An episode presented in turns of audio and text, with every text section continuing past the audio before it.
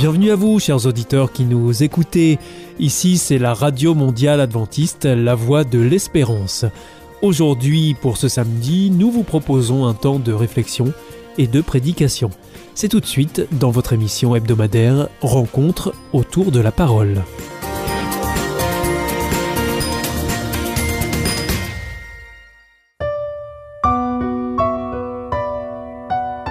Rencontre autour de la parole. L'Église adventiste vous propose une prédication enregistrée en public.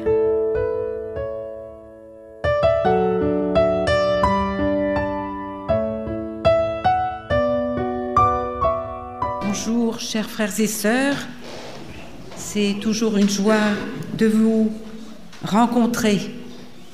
Lorsque j'ai cherché un sujet de prédication à votre intention, en parcourant les pages du Saint-Livre, mon attention s'est portée sur l'un des récits les plus dérangeants des Écritures, celui de Ophni et Phiné, les fils du sacrificateur Élie. Loin de moi l'idée de vous comparer à ces méchants hommes, cependant j'ai été interpellée par le verset qui introduit ce qui y est rapporté. Pour nous rafraîchir la mémoire, je vous invite à prendre le livre de Samuel, le 1 Samuel, chapitre 2, les versets 12 à 17. Les fils d'Élie étaient des vauriens qui ne connaissaient pas l'Éternel. Voici quelle était la manière d'agir de ces prêtres envers le peuple. Lorsque quelqu'un offrait un sacrifice, le serviteur du prêtre arrivait au moment où l'on faisait cuire la viande, tenant à la main une fourchette à trois dents. Il piquait dans le récipient, dans le chaudron, dans la marmite ou dans le pot, et tout ce que la fourchette ramenait, le prêtre le prenait pour lui. Voilà comment il agissait vis-à-vis de tous les Israélites qui venaient à Silo. Avant même qu'on ne fasse brûler la graisse, le serviteur du prêtre arrivait et disait à celui qui offrait le sacrifice Donne de la viande à rôtir pour le prêtre. Il n'acceptera de ta part aucune viande cuite, c'est de, la viande crue qu'il veut. Si l'homme lui disait Quand on aura brûlé la graisse, tu prendras ce qui te plaira. Le serviteur répondait Non, donne-la maintenant sinon je la prends de force. Ces jeunes gens se rendaient coupables d'un très grand péché devant l'Éternel, parce qu'ils traitaient avec mépris les offrandes faites à Dieu, à l'Éternel. Vous avez remarqué que toute la mauvaise conduite de ces hommes s'explique par le seul fait qu'ils ne connaissaient point l'Éternel. En effet, il existe une différence entre avoir une fonction religieuse et vivre une vie de piété. D'ailleurs, le problème était à peu près le même pour les pharisiens du temps de Jésus. Sans doute que comme les fils d'Élie, ils connaissaient les moindres détails de la loi, mais ils n'avaient pas la crainte de l'Éternel. Se peut-il que nous-mêmes, nous donnions plus d'importance à nos activités, fussent-elles religieuses, qu'à notre intimité avec notre Dieu? Peut-être sommes-nous inscrits depuis un grand nombre d'années sur les listes de notre Église, mais notre connaissance de Dieu n'est pas proportionnelle au nombre d'années qui se sont écoulées depuis le jour de notre baptême, bien entendu. Dans cet intervalle, quelle sorte d'expérience avons-nous fait de la grandeur, de la bonté de Dieu, de la véracité de sa parole? Si nous revenons à notre récit, nous nous demandons comment ces sacrificateurs qui servaient aux côtés de leur Père dans le temple depuis des années pouvaient être aussi ignorants de celui qui était au cœur du sanctuaire. Bon, c'est vrai qu'il faut croire qu'Élie avait failli à sa tâche d'éducateur, qu'il n'avait pas su transmettre sa foi. Mais était-il le seul responsable de l'attitude de ses fils? Même si leur fonction était héréditaire, ces hommes, une fois devenus adultes, auraient pu s'interroger, auraient pu chercher à comprendre le sens de leur sacerdoce. Mais il n'en a rien été. Encouragés par la faiblesse de leur père, ils ont étouffé la voix de leur conscience. Et Dieu posera tout de même cette question à Élie par la bouche de ce prophète envoyé vers lui au verset 29. D'où vient que tu honores tes fils plus que moi? Afin de vous engraisser des prémices de toutes les offrandes d'Israël, mon peuple. D'où vient que tu honores tes fils plus que moi Il est vrai qu'en tant que lévite, Ophni et Phiné bénéficiaient d'un certain nombre de droits. La loi prévoyait de couvrir les besoins donc de ces lévites par les dîmes que le peuple apportait. Mais à l'évidence, ces hommes ont abusé de ce privilège. Ils ont profité de leur position pour asseoir leur autorité, pour s'enrichir et pour dominer sur les autres et même les exploiter. Leur mépris et leur arrogance ont jeté le discrédit sur tout le service du sanctuaire de telle sorte qu'ils ont gravement offensé Dieu. Nous savons que par la suite, les conséquences ont été terribles pour Israël, puisque l'arche va être prise par les Philistins, et les fils d'Élie mourront dans la bataille, selon ce que Dieu avait d'ailleurs annoncé. Tout cela, si nous revenons au point de départ, uniquement parce que ces hommes ne connaissaient pas l'Éternel. Malheureusement, Dieu se plaindra à de nombreuses reprises également de l'ignorance de son peuple à son égard. On, le voit par exemple dans Ésaïe au chapitre 1er verset 3, le bœuf connaît son possesseur et l'âne la crèche de son maître. Israël ne connaît rien Osée 4, verset 1, Mon peuple est détruit parce qu'il lui manque la connaissance. Il est détruit. Sommes-nous conscients qu'apprendre à connaître Dieu et Jésus-Christ, c'est la plus belle expérience spirituelle qui nous soit offerte? Dans l'Ancien Testament, mais c'est vrai aussi c'est dans l'ensemble de la parole de Dieu, mais peut-être particulièrement dans l'Ancien Testament, connaître Dieu, ce n'est pas une démarche intellectuelle. Connaître, c'est rencontrer quelqu'un, c'est même faire corps avec la personne comme dans l'union du couple. C'est faire l'expérience du contact étroit et personnel avec le Dieu je suis. Bien sûr, la conséquence de cette connaissance intime de Dieu, ça va être l'engagement de toute la personne envers son Créateur. Mais bien entendu aussi, c'est reconnaître l'autorité de Dieu sur ma vie, me soumettre à sa volonté, lui obéir mais aussi le confesser devant les hommes. C'est être bien sûr en contact avec la parole de Dieu. Jésus est la parole faite chair. Et cette parole nous annonce le message de la révélation afin que notre cœur soit touché, mais aussi notre intelligence, afin que nous puissions faire des choix qui soient en harmonie avec la volonté de Dieu. De son côté, Dieu nous connaît plus que tout homme. Il nous connaît avant même que nous soyons apparus sur cette terre, lorsque nous étions dans le ventre de notre mère.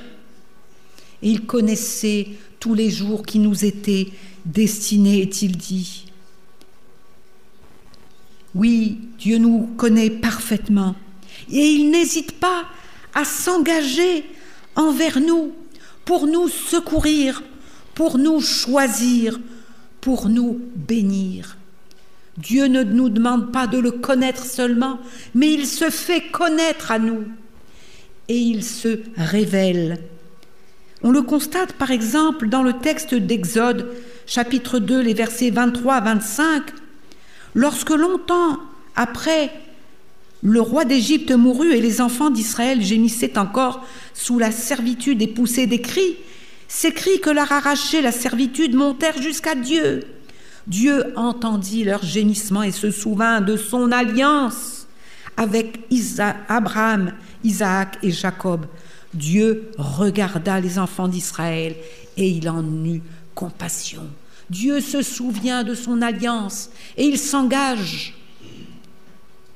Il regarde ses enfants, il en a compassion et il va les secourir. De même, on voit toute l'attention de Dieu pour son peuple dans le désert. Ça nous est rapporté dans le Deutéronome chapitre 2 verset 7. Car l'Éternel ton Dieu t'a béni dans tout le travail de tes mains. Il a connu ta marche dans ce grand désert. Voilà quarante années que l'Éternel ton Dieu est avec toi. Tu n'as manqué de rien. Voilà comment Dieu accompagne son peuple, comment il tient compte de tout ce que nous faisons et comment il répond à nos besoins. Vouloir garder pour soi les dons que Dieu nous offre, c'est vouloir régner seul sur notre vie alors que Dieu seul en est le roi. Il est une expression que l'on entend très souvent à l'heure actuelle, à tout propos d'ailleurs. Vous Peut-être que les jeunes disent cela aussi. Il me semble qu'on le disait moins de mon temps. Voyez-vous, les années ont passé pour moi aussi. C'est l'expression je gère. Hein. vous entendez cette expression En toutes circonstances, ne vous inquiétez pas, je gère. Et cette expression résonne, résonne parfois aussi dans certaines situations comme je règne. Cela signifie je n'ai besoin de rien ni de personne pour gouverner mes affaires. C'est un état d'esprit inspiré par le monde, où l'on est fier d'afficher son autonomie et son indépendance. S'il est bon, c'est vrai, de savoir se gérer, jusqu'à quel point le faisons-nous par nos propres forces en tant que chrétiens? Nous avons chanté tout à l'heure Entre tes mains, j'abandonne tout ce que j'appelle mien. Le faisons-nous? À partir de quand lâchons-nous prise pour que Dieu prenne les choses lui-même en main? Quelle est la frontière où j'abandonne ma force, ou ma richesse, ou ma sagesse au profit de l'action divine. C'était le texte que j'avais choisi, il y a eu un petit glissement, nous pourrons peut-être le relire. Oui, quand j'abandonne ma force au profit de l'action divine, quand bien même je m'estime sage ou fort ou riche, tout cela ne justifie pas que nous nous glorifions. Nous pouvons reprendre ce texte peut-être de Jérémie 9, Jérémie 9, verset 22, Voici ce que dit l'Éternel, que le sage ne se montre pas fier de sa sagesse, que le fort ne se montre pas fier de sa force, que le riche ne se montre pas fier de sa richesse, mais que celui qui veut éprouver de la fierté mette sa fierté dans ceci, le fait d'avoir du discernement et de me connaître. En effet, c'est moi l'Éternel qui exerce la bonté, le droit et la justice sur la terre. Oui, c'est cela qui me fait plaisir, dit l'Éternel. Oui, le texte que j'ai choisi donc nous montre que le seul privilège que nous avons sur les autres, c'est ce qui nous vient de notre relation avec Dieu. Pour notre vie, nous ne pouvons pas rêver mieux que de bénéficier de l'influence de ce Dieu qui nous inspire dans toute notre conduite. Il nous rend intelligents, il nous rend sages, il nous rend forts par sa vertu. Devenir intelligent, c'est avoir cette capacité de choisir, de vivre selon les règles d'amour, parce que nous sommes au contact de l'Esprit Saint. Notre gloire, mais c'est de le servir parce que nous lui sommes redevables de tout ce de tout ce qu'il nous offre, tout ce qu'il nous donne, tout ce qu'il nous permet de vivre avec lui. Et nous le faisons en imitant le modèle que Jésus a montré. En cherchant à le connaître par les Écritures d'une part, mais par l'expérience personnelle de son action dans notre vie, nous grandissons dans la connaissance. Vouloir vivre la vie éternelle auprès de Dieu, alors que nous ne l'aurions que peu fréquenté au quotidien serait bien prétentieux de notre part. Ce serait même un non-sens. Je ne peux prétendre vivre la vie éternelle avec Dieu face à face, alors qu'au quotidien, alors que je vis des difficultés, alors que je suis assailli de tentations, j'ignore l'influence de Dieu dans ma vie.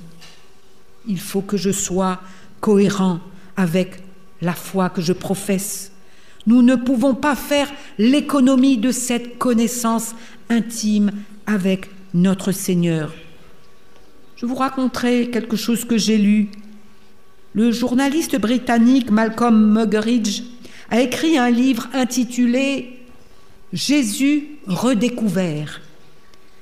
Pendant une grande partie de sa vie, ce journaliste avait été plutôt incroyant et sceptique, comme on en voit souvent autour de nous.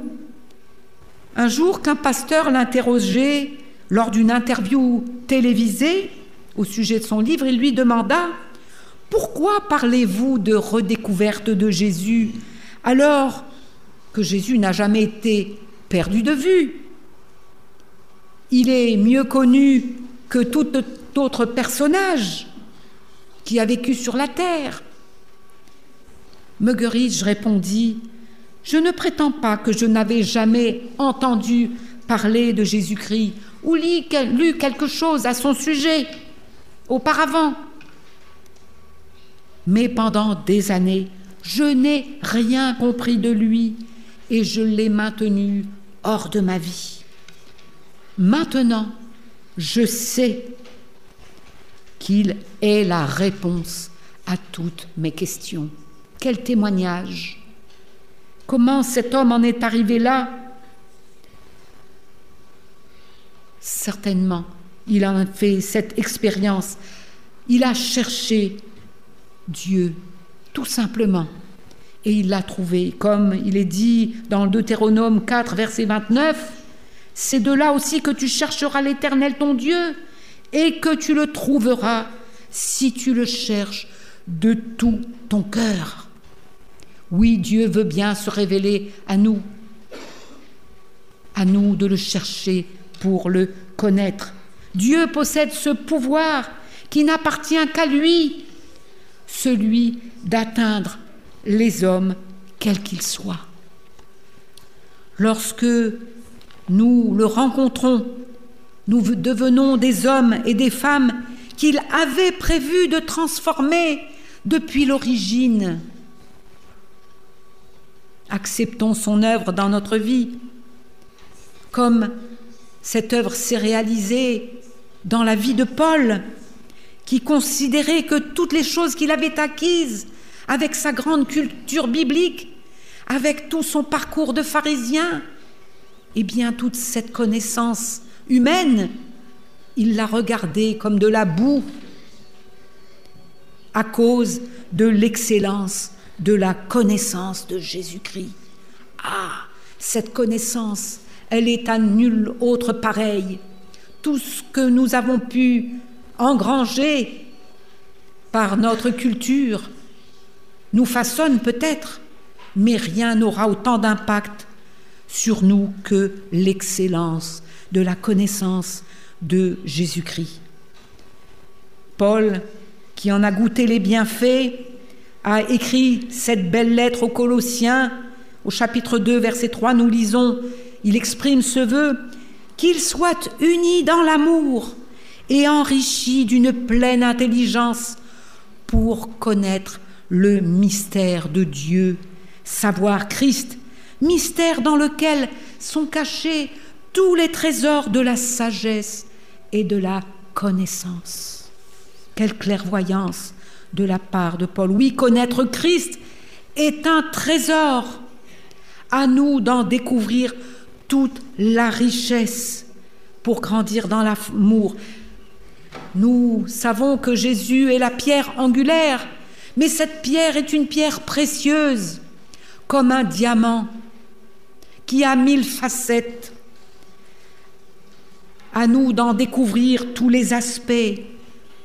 Jésus, lumière du monde, Jésus, étoile du matin, Jésus, rédempteur, Jésus, sauveur, Jésus, médiateur, avocat auprès du Père, conseiller admirable, roi des rois et seigneur des seigneurs, et tant d'autres choses nous aurons, n'aurons pas assez du temps de notre vie pour découvrir tout ce que Jésus est et sera pour nous. Nous aurons encore l'éternité pour louer son saint nom. Dans sa prière sacerdotale, Jésus exprime ce qui est essentiel pour avoir la vie éternelle. Nous connaissons ce passage de Jean 17. Or, la vie éternelle, c'est qu'ils te connaissent, toi, le seul vrai Dieu, et celui que tu as envoyé, Jésus-Christ.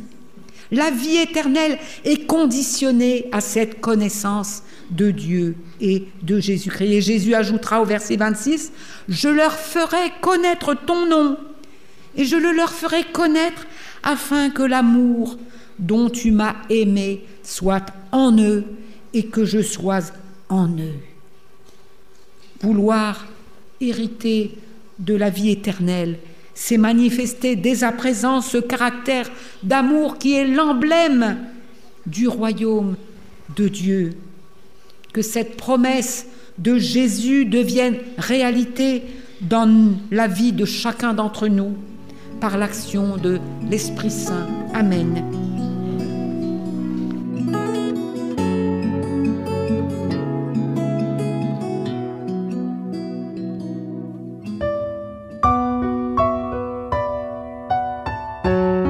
d'entendre Rencontre autour de la parole, une prédication enregistrée dans une église adventiste. Cette émission est disponible à l'écoute et au téléchargement sur le site adventiste.org sous la rubrique Médias.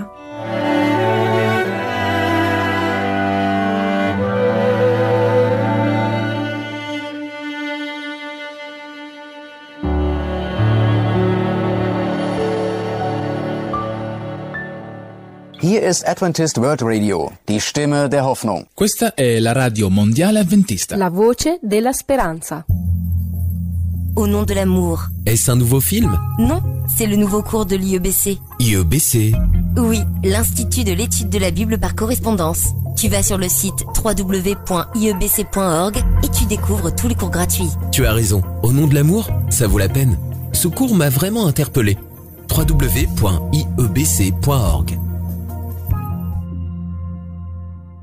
Notre émission d'aujourd'hui se termine. Vous retrouvez aussi La Voix de l'Espérance sur www.awr.org pour écouter nos émissions ou vous abonner au podcast. Vous pouvez aussi nous écouter par téléphone au 0033 1 80 14 44 77 et si vous nous écoutez depuis les États-Unis, vous composez le 1 712 432 9978. Ces numéros ne sont pas du tout surtaxés. C'était donc la Radio Mondiale Adventiste, La Voix de l'Espérance avec Oscar Miani. On se retrouve demain sur cette même antenne. Je vous souhaite d'ici là le meilleur. Au revoir.